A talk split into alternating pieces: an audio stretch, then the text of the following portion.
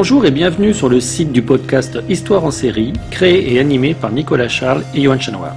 Au programme, une analyse des séries d'hier, d'aujourd'hui et de demain par des spécialistes des questions mobilisées par nos shows préférés. Histoire en série, c'est le podcast qui met en relation histoire, sciences humaines et séries.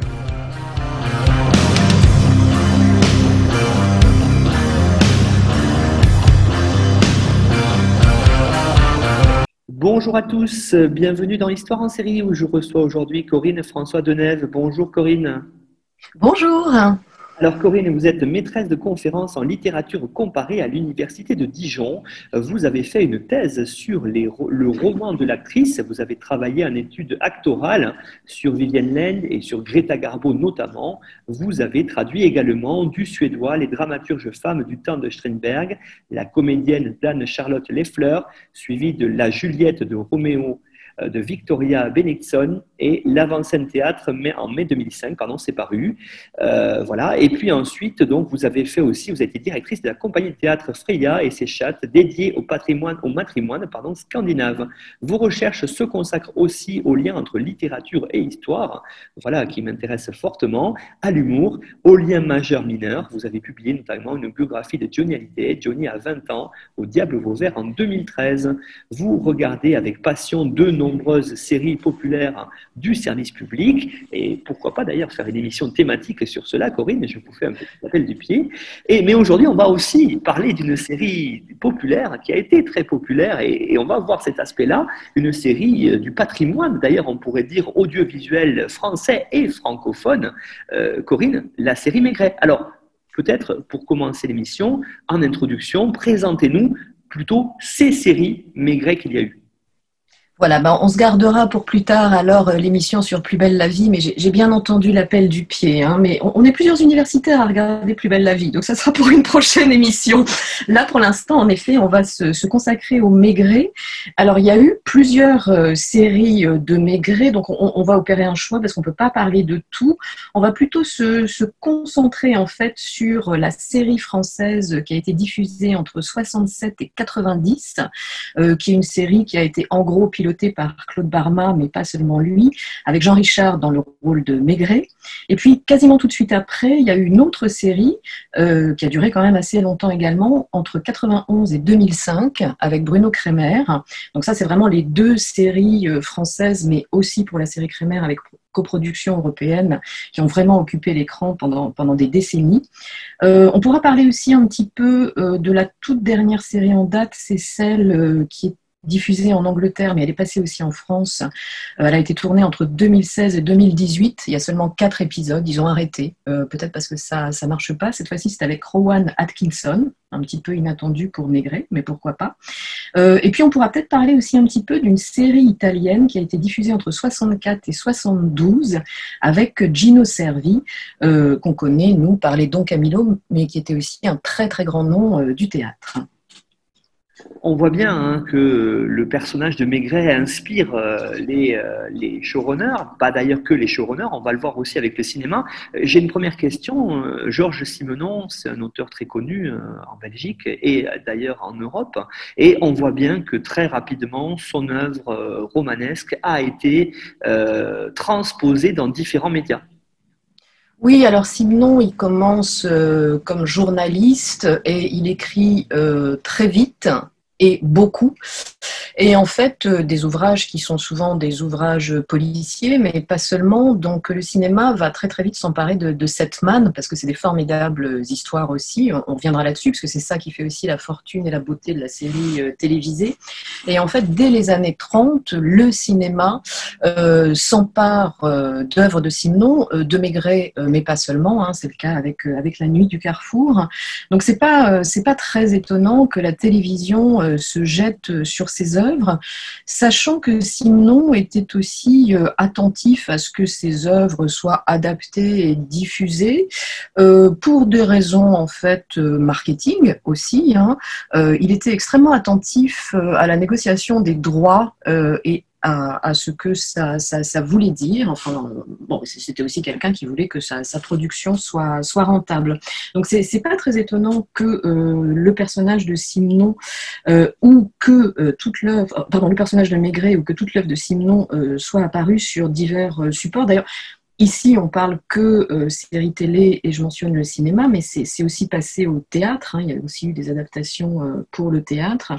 Et puis, si on veut vraiment parler de, tous les produits dérivés autour euh, de Simon et Maigret, hein, il y a même eu des choses comme le cahier de recettes de Madame Maigret, auquel Simon a fait une préface.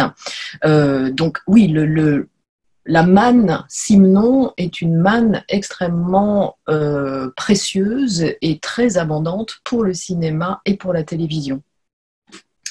Euh, on a parlé là des séries euh, françaises. Ce qui a peut-être aussi d'intéressant à, noter, c'est que l'apparition de Maigret, puisque là on resserre euh, sur Maigret, euh, c'est d'abord dans des unitaires, euh, le, phénomène de la série n'est pas encore apparu, et c'est aux États-Unis que ça commence. Bon, Simon a aussi vécu aux États-Unis, il écrit du policier, donc on peut se dire que ça intéresse aussi les Américains. Le premier unitaire autour de Maigret, c'est en 1950, donc aux États-Unis, Stan the Killer, et en fait il y en a un autre, une adaptation de La vieille dame de Bayeux, en 52. Euh, Il y a ensuite des séries qui vont d'abord être au Canada et puis aussi euh, en Grande-Bretagne. La France finalement est un petit peu à la, à la traîne, sauf que avant euh, la série Jean Richard, qui commence donc en 67, on peut noter qu'il y a eu un unitaire sur Maigret, c'est Liberty Bar, euh, qui avait été euh, adapté en 60 donc, avec un réalisateur qui s'appelle Jean-Marie Coldefy. Et en fait, c'est assez intéressant parce que ce Jean-Marie Coldefy euh, fera aussi une réalisation dans la série Jean Richard et le Maigret de l'époque, parce qu'on va voir aussi que l'incarnation de Maigret par un acteur, c'est quelque chose qui marque. Hein, généralement, on parle justement de la série euh, Jean Richard ou de la série Bruno Kremer avec euh, les admirateurs de l'un et les admirateurs de l'autre. Euh, le rôle en fait de Maigret était là tenu par Louis Arbessier, bah, qui était un grand acteur de théâtre. Et là encore, l'anecdote veut qu'on retrouvera Louis Arbessier, qui avait donc été le premier Maigret de la télévision française, dans un épisode de la série Jean Richard dans les années 70, euh, on le retrouve, il passe en fait dans Le voleur de Maigret, mais euh, donc dans un, autre, euh, dans un autre rôle. Et en fait, ce Liberty Bar, cet unitaire français, il est quand même assez intéressant. Donc, il est, diffusé en, en, juin 60 parce qu'il est assez novateur d'un point de vue esthétique il y a une sorte de monologue intérieur, et puis il y a, des sortes aussi de, de regards caméra, comme si le, cinéma, un petit peu nouvelle vague, en fait, euh, influençait euh, cet unitaire télévisuel, euh, mais ce mélange des esthétiques est sans doute, est sans doute pas, très, pas très étonnant. Alors, j'ai parlé de la série canadienne, 55-59. La série britannique, c'est 60-63. Et euh, il y a aussi la série très intéressante, en fait, qui est donc en Italie avec euh, Gino euh, Servi. 64-72, c'est en noir et blanc. Et en fait, euh, il y a euh, quatre cycles, euh, et ça commence en fait par l'adaptation de Cécile est morte. Et d'ailleurs, la série Jean Richard commencera aussi par Cécile est morte. Ce qui est intéressant en fait dans cette série italienne, c'est que comme les séries françaises après, elle se fait sur le service public comme si en fait Simon et Maigret euh, étaient un, bon produit euh, pour le service public. D'ailleurs, on pourra s'interroger euh, sur ça ensuite. Il y a une chercheuse italienne qui a travaillé sur cette série qui s'appelle Elena Dagrada. Et en fait, elle qualifie justement cette série de structure pré-sérielle. Donc, c'est pas encore vraiment une série, c'est un petit peu le, début des séries. Pourquoi c'est pas une série? Parce qu'en fait, c'est une structure à suite. Donc, en fait, les épisodes euh, déroulent un ordre chronologique et le dernier épisode se terminera par la retraite de Maigret, qui au début est d'ailleurs très français, puisqu'en fait on voit des plans sur la tour Eiffel et tout ça, et puis qui ensuite est beaucoup moins français, puisqu'on le voit prendre sa retraite visiblement plutôt en Italie.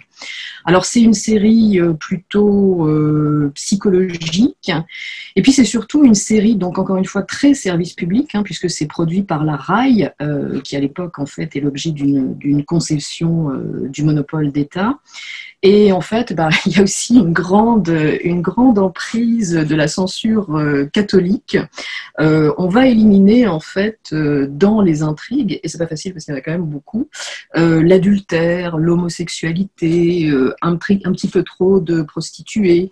on ajoute en fait des choses bien pensantes. Il faut aimer son père et tout ça et tout ça et tout ça. Et puis alors là, pour le coup, d'un point de vue esthétique, en fait, c'est encore très très théâtral parce que euh, le réalisateur de l'époque vient du théâtre, Gino Servi vient du théâtre également.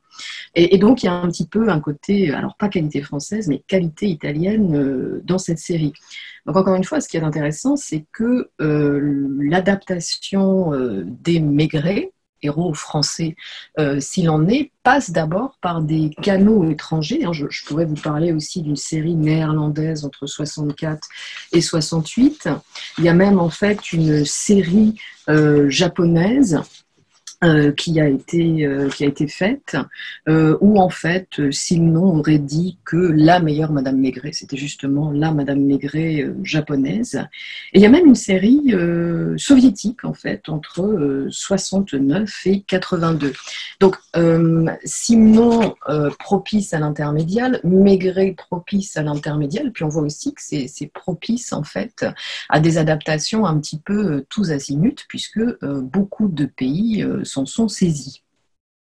Effectivement, Maigret, personnage international, euh, voire mondial, vous l'avez dit, hein, avec les passages par les États-Unis, par l'URSS en pleine guerre froide, par le Japon, c'est très intéressant. Et, on voit bien que c'est un personnage qui, dès les romans de Simenon, peut paraître universel là-dessus. Alors, ça serait intéressant, avec vous, qui êtes professeur de littérature, de, qu'on voit ensemble maintenant, Corinne, si ça vous convient, qu'on voit comment était ce personnage Maigret euh, tel que Simenon l'a décrit, et de voir comment il a changé de média pour être transposé euh, ensuite euh, sur le petit écran.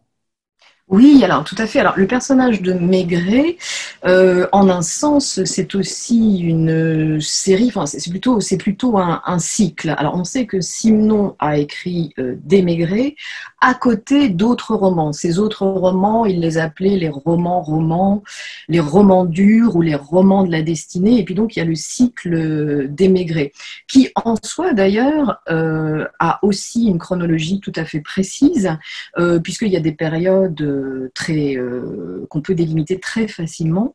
Euh, le personnage de Maigret, il naît euh, autour des années 1930. Simon a déjà écrit, il a déjà manié des personnages de juges, d'inspecteurs. et puis il y a un Maigret qui fait son apparition dans certains romans et il va avoir un contrat pour faire une série de six romans d'abord autour de ce personnage de Maigret. Ça va se passer en fait euh, chez Fayard entre les années 31 et 34. Euh, euh, D'ailleurs, le, lancement du personnage de Maigret est vraiment une opération marketing, puisqu'il y a un bal anthropométrique, et donc on lance Maigret à cette occasion. pour pour l'anecdote aussi, mais c'est quand même assez intéressant, pour les couvertures des premiers Maigret, c'est Simon qui a insisté pour que les couvertures soient illustrées d'une de, photographie. Donc il y a déjà un rapport avec avec l'image et avec euh, ici l'image fixe, mais un lien qui va très vite porter vers euh, l'image mobile. Donc il va écrire ses Maigret en fait pendant les années 31-34 et puis euh, en fait il va mettre fin à cette série de Maigret comme ça en 34. Mais euh, Maigret va faire son retour, et justement avec un, roman qui s'appelle Maigret revient, en 42. Alors cette fois-ci, euh, Simon est passé euh, chez Gallimard. Et puis la suite ne va pas s'interrompre, avec encore un changement d'édition aux presses de la Cité, puisque les Simon, en fait, vont... Enfin, Simon va écrire Maigret jusqu'en 72. Hein. le dernier, c'est Maigret et Monsieur Charles. Alors en tout, ça fait 75 romans et 28 nouvelles. Donc c'est une masse absolument énorme dans laquelle on peut puiser. Il y a une sorte d'apax dans cette masse. C'est en 1951 un ouvrage qui s'appelle Les Mémoires de Maigret. C'est pas un policier, mais c'est un récit à la première personne par le commissaire. Euh, il fait le récit de sa vie à un certain Sim, euh, Sim qui était un des pseudos euh, de Simon. Alors, c'est un des Maigret qui n'est pas adapté puisque la forme ne s'y prête sans doute pas. Alors le personnage de Maigret, donc au début peut-être que Simon n'y croit pas, puis après il se rend compte que c'est un personnage intéressant et puis que la série peut être lucrative, donc il va, s'affiner. Dès le, début, en tout cas, il est censé être un personnage, en fait, Simon euh, emploie l'expression masse plébéienne, et il a déjà une sorte d'uniforme avec son chapeau mou euh, et ses pipes, donc ça donne déjà euh, des indices un petit peu iconaux pour les futurs adaptateurs et réalisateurs. Il va être nanti euh, d'une femme, mais pas tout de suite. On sait que Madame Maigret est presque aussi importante que la femme de Colombo, sauf que Madame Maigret, euh, on la voit et elle parle.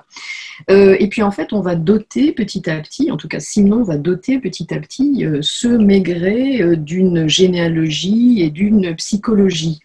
Euh, on sait que le père de Maigret, euh, alors c'est pas le cas dans, le premier Maigret qui est Piotr le Letton, mais ensuite on sait que le père de Maigret est régisseur d'une propriété euh, en Bourbonnais. Tout ça, ça reviendra aussi dans, dans l'affaire Saint-Fiacre. On sait qu'il entre dans la police euh, par hasard, qu'il aurait préféré euh, la médecine, mais la mort de son père fait qu'il abandonne ses études de médecine. Il rentre donc euh, dans la police. On sait exactement son adresse. Bon, il habite un peu place des Vosges, mais aussi boulevard Richard Lenoir. On sait donc qu'il a une femme. On devine qu'il y a eu une petite fille morte en bas âge et que donc il n'y a pas d'enfant dans cette famille. On sait même que la famille de sa femme est originaire d'Alsace et que elle a un chalet au col de la Schlourte. Donc c'est vraiment un personnage extrêmement situé et situé dans une France euh, extrêmement euh, reconnaissable. Alors il y a un chercheur dans les années 1981 qui s'appelle Jean Fabre qui a soumis le personnage de Maigret à un essai de sociocritique et il voit Maigret comme absolument exemplaire de la petite bourgeoisie. Euh, il en fait même en fait un entrepreneur figure de la petite bourgeoisie parce qu'en un sens, Maigret, avec euh, ses aides euh, et ses inspecteurs, il a une sorte de petite entreprise euh, qui est fondée sur un modèle paternaliste. Et toujours selon Jean Fabre, Maigret, il est néophobe, il n'aime pas la, modernité, et toujours selon Jean Fabre, Maigret, il est apolitique. Alors on va revenir justement sur ça, je pense, plus tard, sur le rapport à l'histoire ou à la, politique. Euh, et de façon générale, Fabre dit que au début, bon, le monde de Simon, c'était peut-être un petit peu à droite dans les années 30, et puis ça se gauchit un tout petit peu après. Mais en tout cas, il conclut en disant que Maigret, c'est le héros positif et rassurant, porteur de valeurs authentiques. Alors il assure l'ordre sous les apparences avec une sorte de répression euh, douce et humaine. Alors en effet, si on regarde ce personnage de Maigret, c'est vraiment un personnage rassurant d'une certaine France. Hein. Euh, il s'appelle Jules, sa femme s'appelle Louise, il aime la blanquette de veau et la choucroute, alors pas trop le champagne parce que ça lui fait mal à la tête, pas trop le cinéma, mais il finit par acheter une télé parce que Madame Maigret euh, en veut une.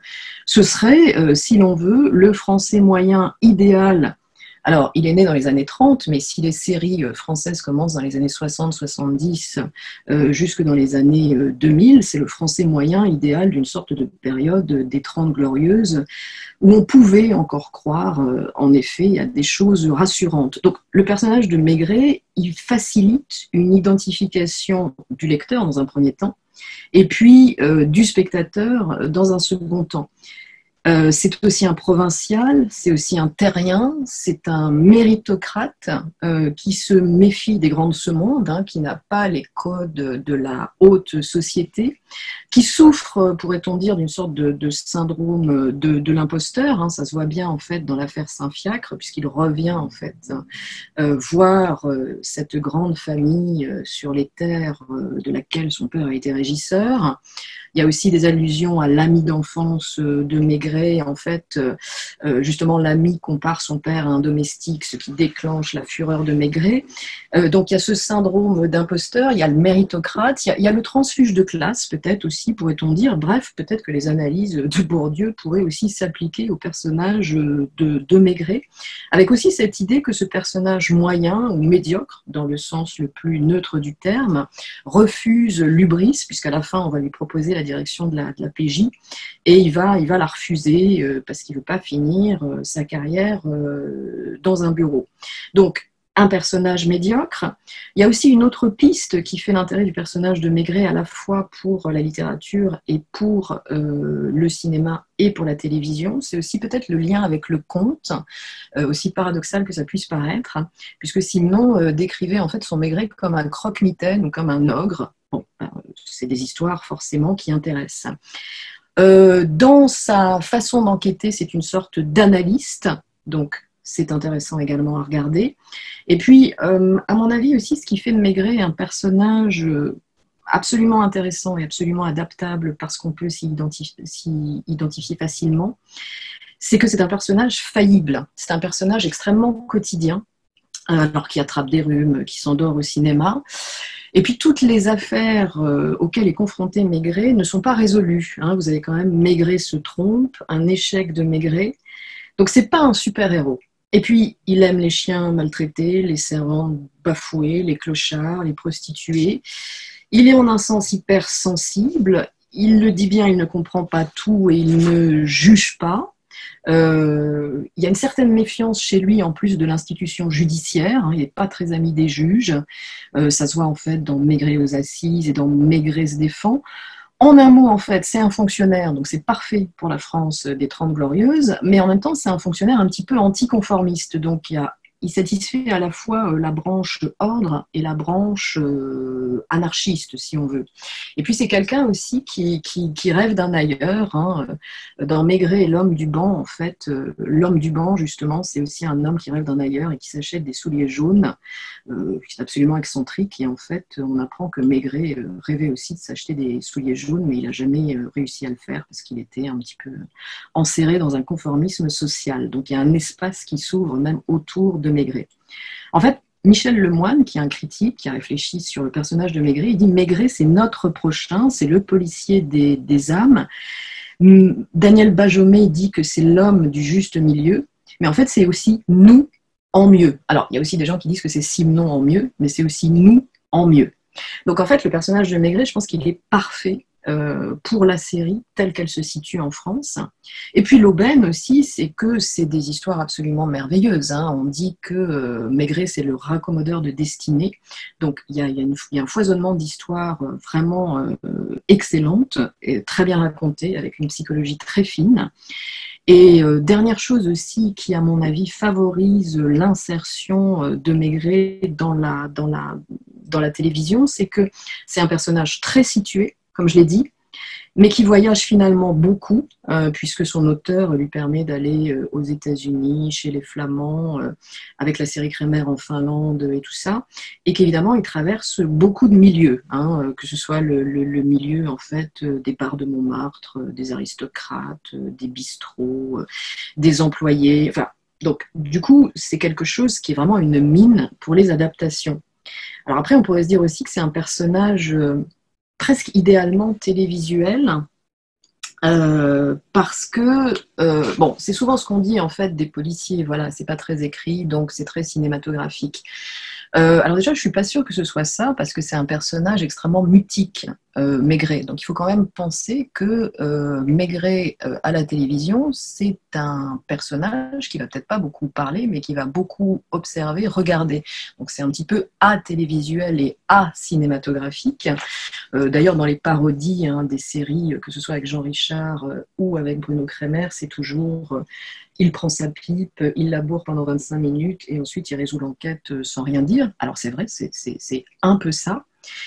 Euh, c'est un personnage aussi quand même assez, euh, assez plastique. Il y, a, beaucoup de gens qui ont incarné Maigret avec succès parce qu'en fait, c'est plutôt Maigret qui peut s'incarner dans tout le monde à partir du moment où c'est le français moyen. Donc s'il est pris en charge par un acteur qui pourrait faire français moyen, selon le français moyen de l'époque, Jean Richard dans les années 60-70, Bruno Kremer dans les années 90-2000, eh bien ça pourra être Maigret.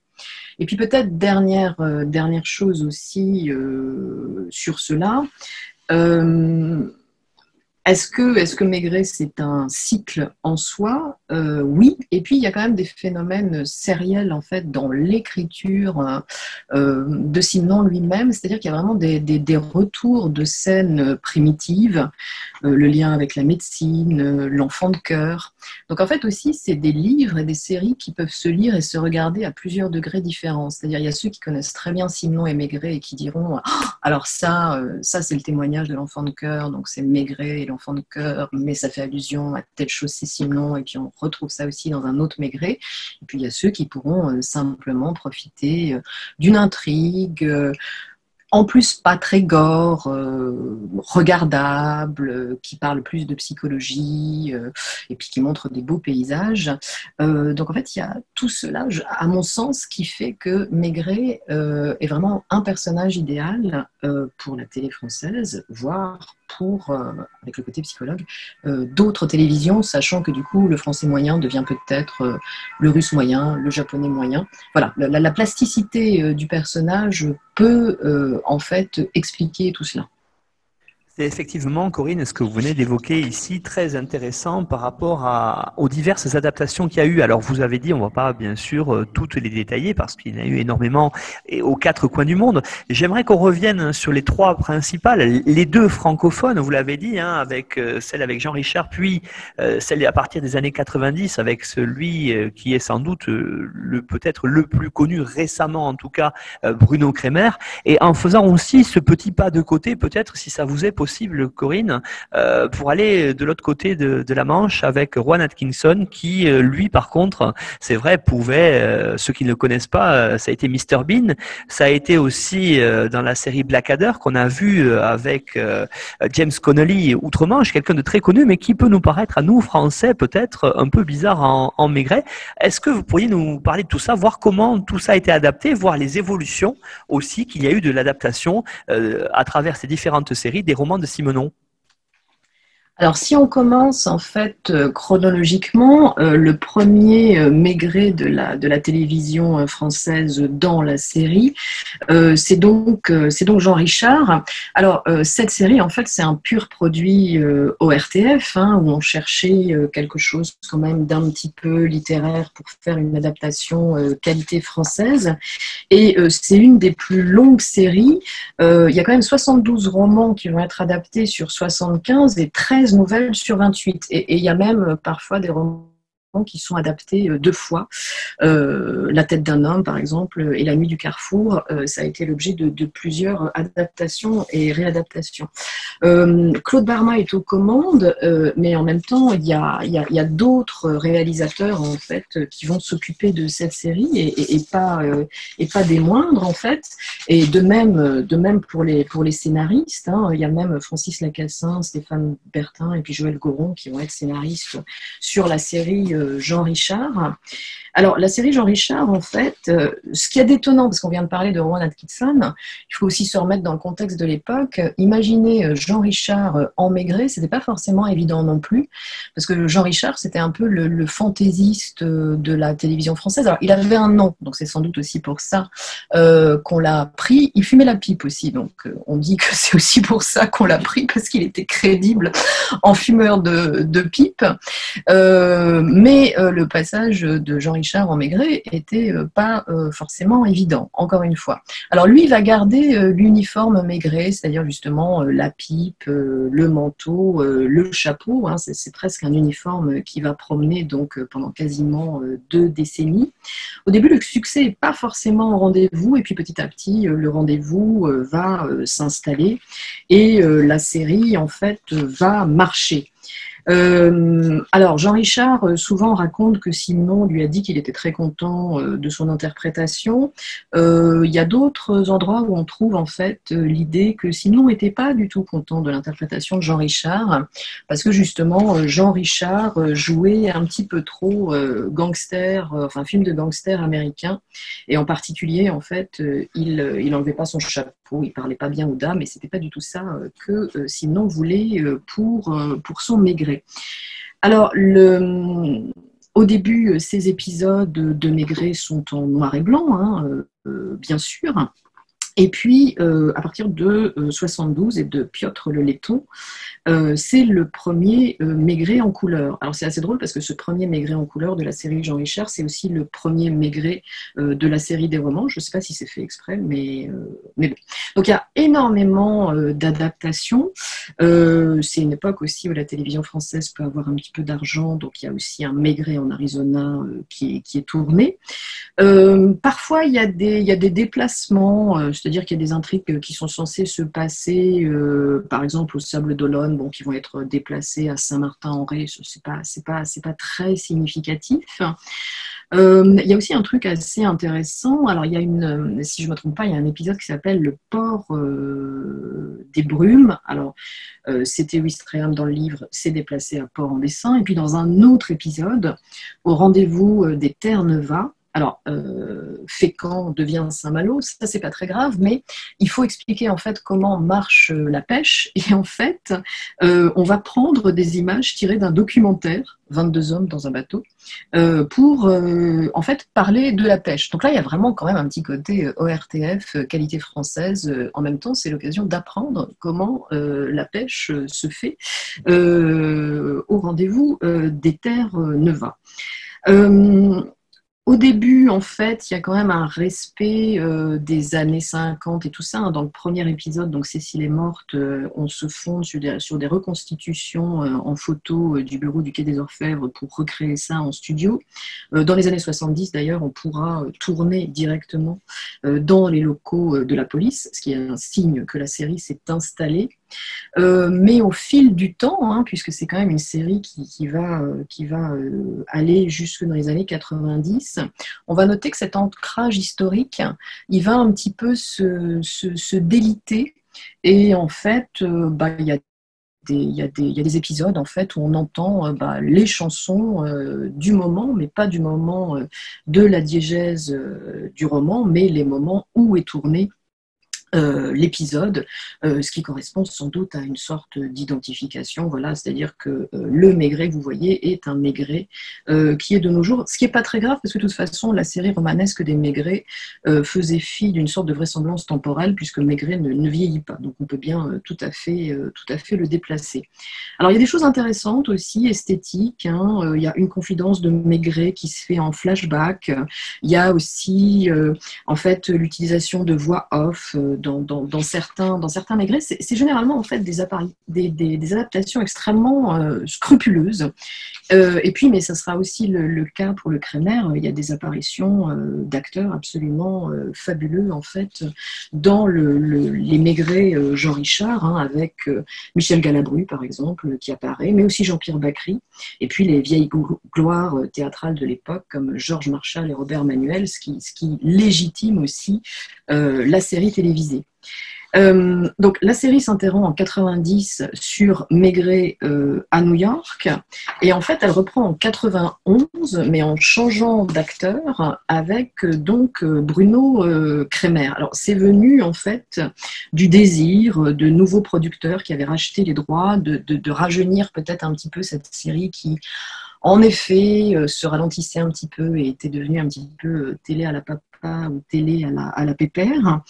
Euh, au début, les producteurs avaient pensé à Julien Guillaumard et puis il n'était pas libre parce qu'il tournait un autre policier pour la télé déjà. Et donc, c'est Bruno Kremer euh, qui va être chargé du rôle. Euh, au début, il n'est pas très convaincu. il dit lui-même que peut-être ça serait bien que Maigret change à chaque fois. Et puis, bah, il, va, il va quand même tourner pendant très longtemps, jusque même en, en 2005, jusque le dernier qui est Maigret et l'étoile du Nord.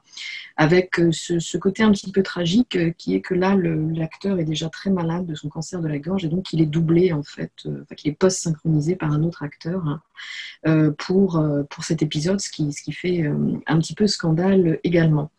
Alors au début, cette série avec Kremer, elle est censée être en fait une production française, et puis bon, il y a des aléas puisqu'il y a un dépôt de, bilan. Et donc, ça devient une coproduction européenne, euh, et donc c'est tourné à l'étranger pour diminuer les coûts. Donc, en fait, euh, autant euh, le Jean Richard de plus en plus été tourné de nos jours, autant le Crémer en fait tend vers une sorte de qualité cinématographique de, reconstitution. Alors parfois c'est tourné en République tchèque ou à Cuba, donc c'est parfois un petit peu euh, étonnant. Il y a aussi des déplacements, c'est-à-dire qu'il y a une intrigue qui est déplacée en Finlande bah, parce qu'il y, y, a des aléas de d'adaptation et puis de coproduction. Euh, c'est une série en fait qui adapte beaucoup moins euh, de, Maigret euh, que la série Jean Richard et puis surtout en fait qui adapte des nouvelles de Simon où Maigret n'apparaît pas mais où on fait apparaître Maigret. Donc c'est un, un, autre c'est un autre choix. Kremer va vraiment entrer dans le rôle et autant Jean-Richard avait gardé euh, l'uniforme, autant Kremer petit à petit va se débarrasser euh, du chapeau, alors pas de la pipe, hein, mais du chapeau, du manteau, voire de la cravate, euh, pour en faire un personnage sans doute beaucoup moins uniforme justement et beaucoup plus profond.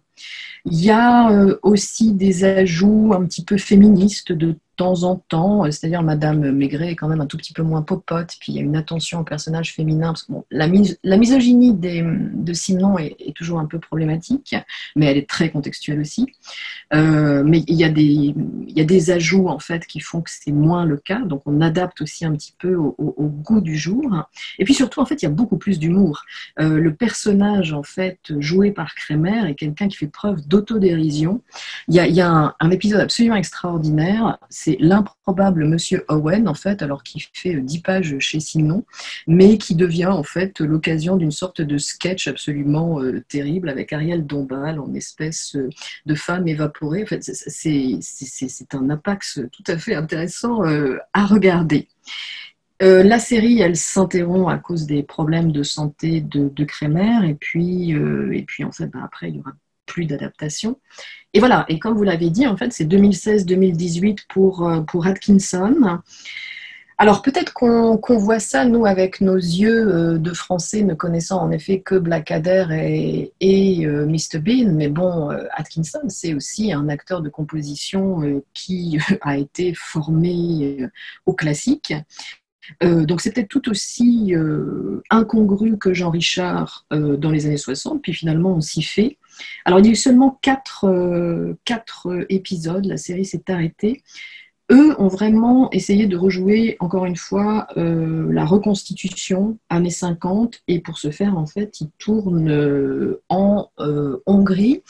Pour l'avoir regardé, le personnage tel qu'interprété par Atkinson, au bout d'un certain temps, en fait, on, rentre quand même dans le jeu. Le plus difficile étant évidemment ces intrigues supposément françaises, mais délivrées en anglais, euh, où là, en fait, euh, il faut vraiment y mettre du sien pour apporter un petit peu de, crédulité, euh, mais ça peut marcher quand même.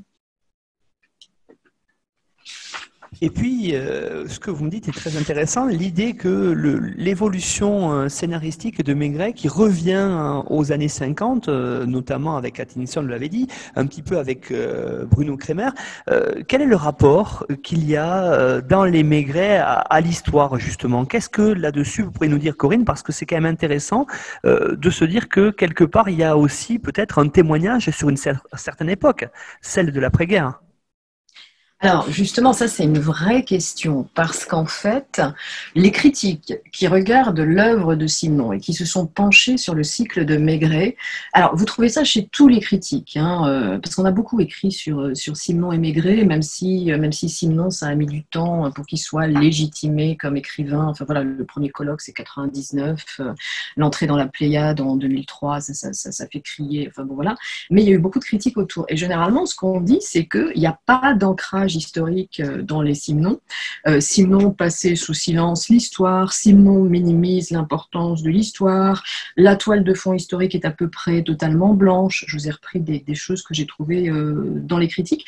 Alors, ce qui est assez étonnant, parce que Simon a quand même connu les aléas de l'histoire, il a quand même vécu, si on veut, deux occupations. Hein, quand il était tout jeune à Liège pendant la Première Guerre mondiale, et puis aussi il était en France, euh, coincé à La Rochelle justement pendant euh, la Seconde Guerre mondiale. On pourrait aussi mentionner le fait qu'il a eu un frère euh, engagé dans la Légion étrangère et qui est mort en Indochine, donc on ne peut pas dire que l'histoire n'a pas fait irruption dans la vie de Simon, mais on s'accorde à dire que Simon est ahistorique et si il est réaliste, c'est généralement ce qu'on dit, c'est pas d'un point de vue historique. Alors il y a une explication un peu littéraire à ça, c'est-à-dire que Simon avait une théorie qui était euh, que lui faisait des romans crise, c'est-à-dire euh, qui parlait d'hommes au bout du rouleau, euh, poussés jusqu'au bout, enfin jusqu'à l'extrémité de leur force, et que lui faisait pas de roman chronique, parce que le roman chronique, bah, c'était le roman de mœurs, le roman d'époque, et je cite, ça ne m'intéresse pas. Hein, c'est dans une lettre à Gide qu'il dit ça. Donc en fait, il a plutôt tendance peut-être à parler de la psychologie des personnages, et justement de façon sans doute universelle, sans que ce soit ancré dans, euh, dans l'histoire. Après, on sait bien qu'il y a quand même des façons euh, de, lire, euh, de lire les choses et qu'on peut sans doute voir de l'histoire dans les ouvrages de, Simon. Luc Boltanski a sorti en 2012 un ouvrage qui s'appelle Énigmes et complots. Et en fait, il consacre un certain nombre de pages euh, à Maigret, au personnage de Maigret. Et selon lui, en fait, alors Maigret, c'est le, symptôme, en fait, euh, d'un, je cite, d'un sadisme pantouflard et d'un vichisme modeste. Alors, comment il défend ça? Parce que avec le personnage de Maigret, pour la première fois, le détective est aussi un fonctionnaire. Et donc, euh, dans euh, l'imaginaire, euh, j'ose plutôt dire, de Boltanski, Maigret est le symptôme de la police, donc il est coupable de violences policières. Alors, si on lit les interrogatoires et si on regarde les interrogatoires, même dans la série, c'est un peu difficile de trouver ça. Alors, c'est vrai qu'il rudoie les suspects, mais en même temps, euh, souvent, il leur apporte quand même bière et sandwich. Et puis, encore une fois, il a beaucoup de compassion euh, pour les coupables. Mais vraiment, Boltanski, en fait, euh, veut que Maigret soit, en fait, le fonctionnaire zélé. Bah, du coup, on, on, glisse assez rapidement à Vichy avec l'exécution d'ordres souvent um, euh, que la morale et que l'histoire euh, réprouvent. Alors, c'est assez étonnant, en fait, comme façon de penser. D'ailleurs, il y a une réponse d'un autre critique qui est, euh, qui est Dumortier, qui est assez cinglante et qui dit que la lecture de Boltanski, elle est, stimulante, mais elle est sans doute un peu, un peu fausse. Alors, en revanche, ce qu'on peut dire, c'est peut-être en effet quand même resituer Simon par rapport à l'histoire. Alors là, si on sort du cycle des, des Maigret, il y a quand même enfin, si on, justement, si on regarde les Maigret, il y a quand même trois Maigret qui sont adaptés justement pendant la période de l'occupation par la Continental Film euh, de Sinistre Mémoire. Et puis il y a aussi un film de, de Simon qui n'est pas un Maigret, qui est Les Inconnus dans la maison, qui est aussi euh, adapté en fait par cette fameuse euh, Continental Film qui était donc dirigée par Greven. Et en fait, euh, quand on regarde la correspondance de Simon, bah, il est très content hein, que ses œuvres soient euh, adaptées euh, par la Continental Film. il est toujours très très poli avec les envoyés de la Continental. on lui envoie le film, il est content. Mais Les Inconnus dans la maison, c'est quand même un film un peu, un peu problématique. Alors, sans divulgacher, dans le roman, il y a un personnage en fait euh, ben, on, pourrait, on pourrait dire en fait qu'il y a une connotation un petit peu antisémite dans le roman euh, de Simon. Alors qui évidemment ne peut qu'intéresser la Continental Film, mais qui va gêner en fait Henri Decoing euh, quand il va en faire l'adaptation. Alors le scénario il est, il est signé Clouseau, mais Decoing est quand même un petit peu aux commandes et Decoing va essayer de gommer justement la judéité de ce personnage.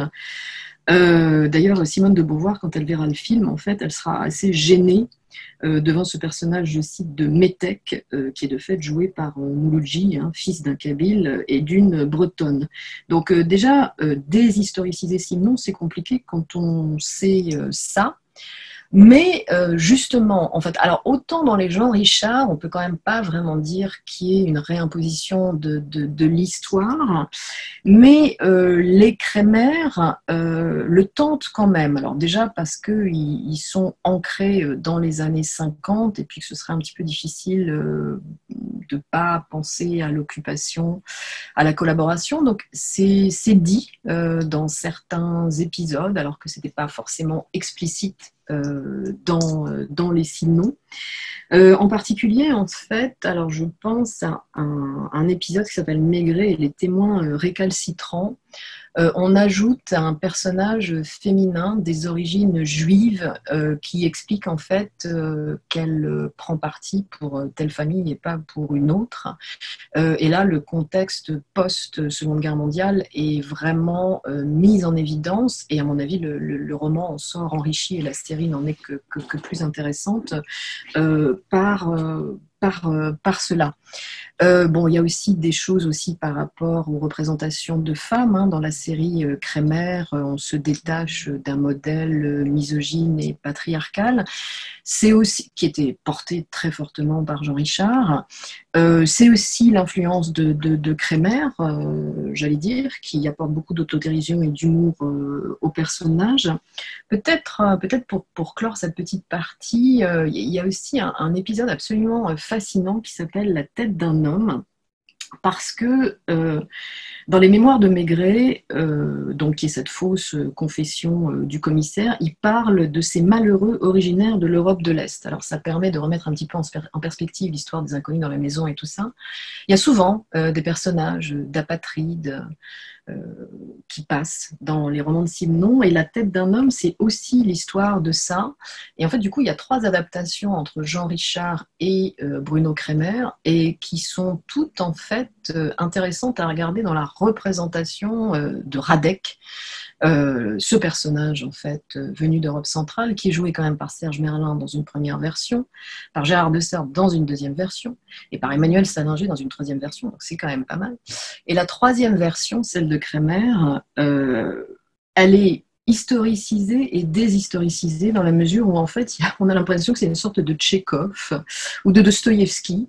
Euh, bon, Serge Merlin c'était déjà aussi Dostoïevski, mais où toute la mélancolie des apatrides de l'Europe de l'Est perdue euh, à la coupole en France dans les années 30 se restitue ici et le passage entre années 30 et années 50 finalement marche très bien dans une sorte de vision euh, des, des exclus, en fait. Voilà.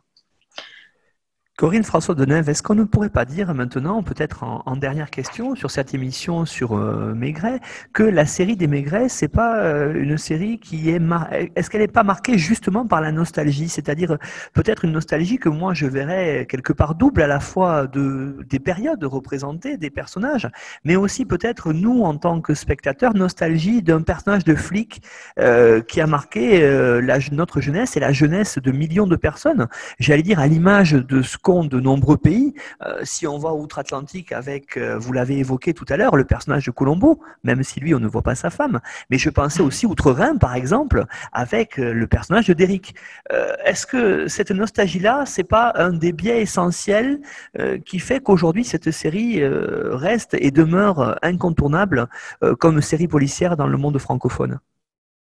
En effet, oui, vous le dites bien, il y, a, deux sens à cette nostalgie. Il y a la nostalgie euh, de l'époque passée, parce que plus euh, on regarde les séries, plus elles sont ancrées euh, dans une sorte de chromo presque idéal des années 50. Hein. Je, l'ai dit, mais le Jean Richard, il est de plus en plus de nos jours. Le Crémer, en fait, c'est la France des années 50, reconstituée en République tchèque, avec de la belle ouvrage cinématographique. Et si on regarde la série de la BBC avec Atkinson, même les images, enfin, ça fait un peu euh, chromo, euh, Amélie Poulain. Donc, euh, dans l'esthétique, il y a cette nostalgie.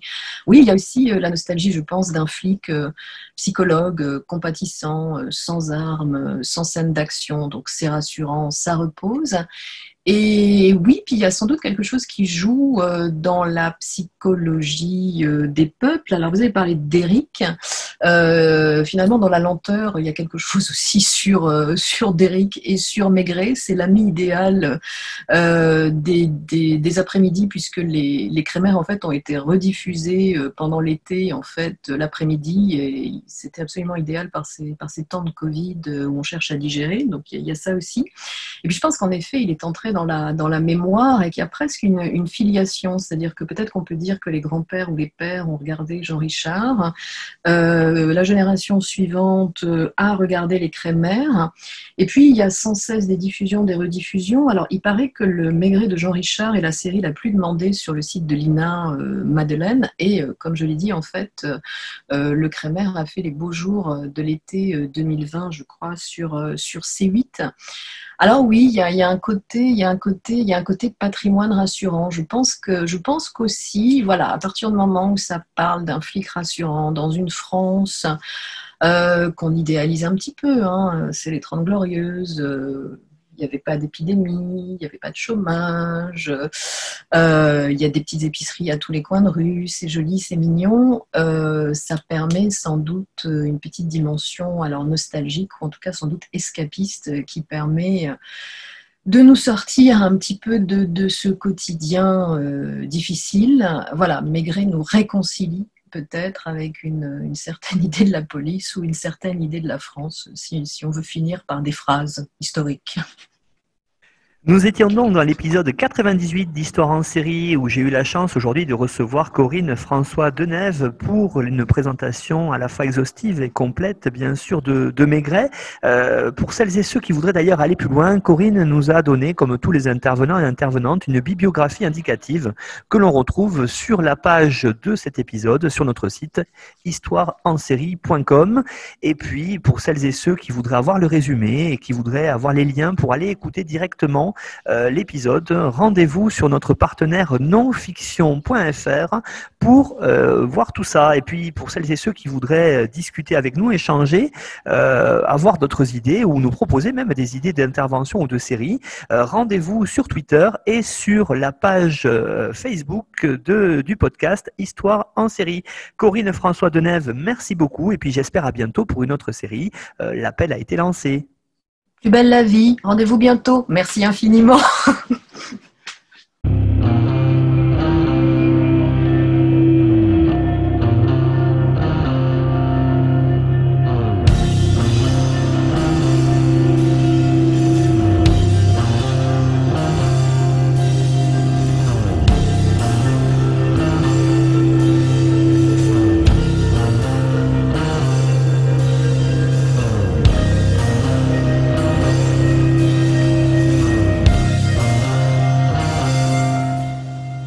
Retrouvez-nous sur Twitter, Histoire en série, pour connaître le programme à venir, ainsi que des conseils bibliographiques.